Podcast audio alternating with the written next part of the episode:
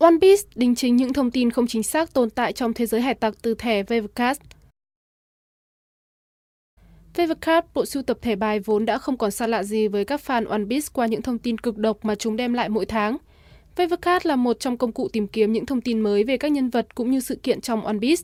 Thế nhưng ngoài việc cung cấp những thông tin cực độc thì nó cũng tồn tại một số dữ liệu sai. Và trong bộ thẻ Wavercard mới được phát hành gần đây thì một số thông tin đã được đính chính. Chúng ta hãy cùng điểm lại những chi tiết đã được sửa đổi nhé. 1. Neko Mamushi có Haki Đại nhân Neko Mamushi là một con trồn mèo và là người giám hộ của khu rừng cá voi ở Du, được mệnh danh là người cai trị ban đêm vì ông cai trị Mokemo Dukedom từ 6 giờ tối đến 6 giờ sáng hôm sau. Neko Mamushi cũng được biết đến là một người vô cùng mạnh mẽ. Ông có thể dùng kiếm kết hợp với điện và hóa thành su long hay có sức chịu đựng dẻo dai để chiến đấu nhiều ngày. Trong VVK trước đó của Neko Mamushi thì có thể nói rằng ông không sở hữu Haki, thế nhưng thực chất đây là một lỗi từ dữ liệu và mới đây nó đã được đính chính lại là Neko Mamushi Haki quan sát và vũ trang. 2. Pedro được xác nhận đã chết.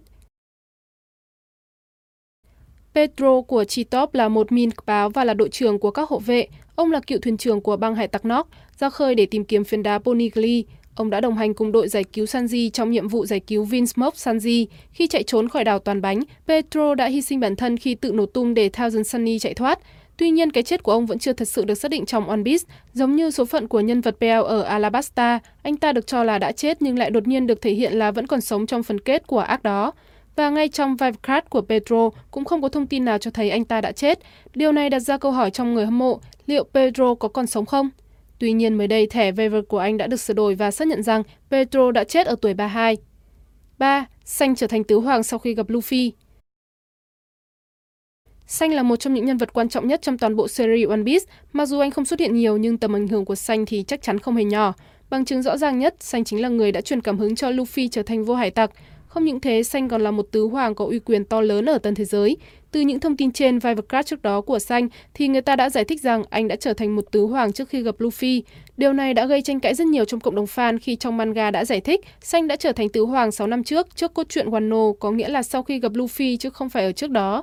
Và cuối cùng thông tin này đã được sửa đổi trên Vivercard của Xanh mới đây. 4. Lucy đã có Haki từ lâu. Rob Lucy hiện là thành viên của CB0 và từng là thành viên mạnh nhất của CB9, hoạt động ngầm với mục đích đoạt bảng thiết kế Pluton từ tay Iceberg. Từng được giới thiệu là một trong năm thợ đóng tàu của xưởng số 1 Galley La Company, anh là chuyên gia trong lĩnh vực xẻ gỗ, chém gỗ và đóng chốt. Sau khi bị Luffy hạ gục, anh bị Spandam đuổi khỏi CB9 và bị phán quyết rằng anh và những tên sát thủ khác phải chịu trách nhiệm cho sự náo loạn mà băng mũ rơm gây ra khi vào Ennis Lobby. Trong Rivercast của Rob Lucy, trước đây nói rằng anh học tập để sử dụng Haki trong time skip như Luffy. Tuy nhiên điều này không đúng, rõ ràng Lucy đã sử dụng Haki trong một thời gian dài.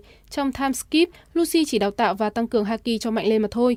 Điều này có nghĩa là lục thức có thể là một phần của Haki. 5. Tiến sĩ Hirilak có nguồn gốc từ đảo Drum.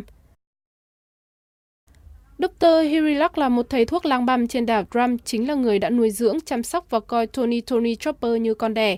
Hirilak có niềm tin mạnh mẽ rằng không có loại bệnh tật nào mà không thể chạy chữa, kể cả bệnh vô tâm, giống như chính ông, con người vốn chỉ biết trộm cắp kiếm sống nay đã được chữa lành. Trước đó, tiến sĩ Hirilak được cho là đến từ Biển Đông, tuy nhiên thực chất quê hương của ông chính là đảo Trump trong Grand Line, và điều này đã được xác nhận trong Webcast mới nhất.